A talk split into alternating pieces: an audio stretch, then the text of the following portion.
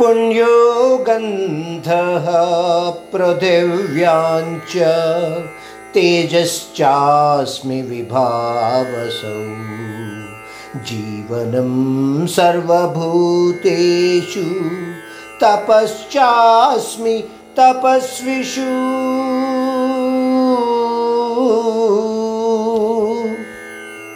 ఈ శ్లోకంలో పరమాత్ముడు తనకు సంబంధించిన మరికొన్ని విషయాలు తెలియచేస్తున్నాడు మనకు.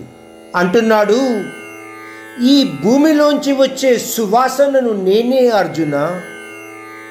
తపస్సు చేసే ప్రతి వ్యక్తిలోని తాపస శక్తిని కూడా నేనే. అగ్నిలో ప్రకాశించే వెలుగు ఈ భూప్రపంచంలోని ప్రతి జీవరాశిలోని జీవనాన్ని నేనే లేదా చలన శక్తిని కూడా నేనే అర్జున.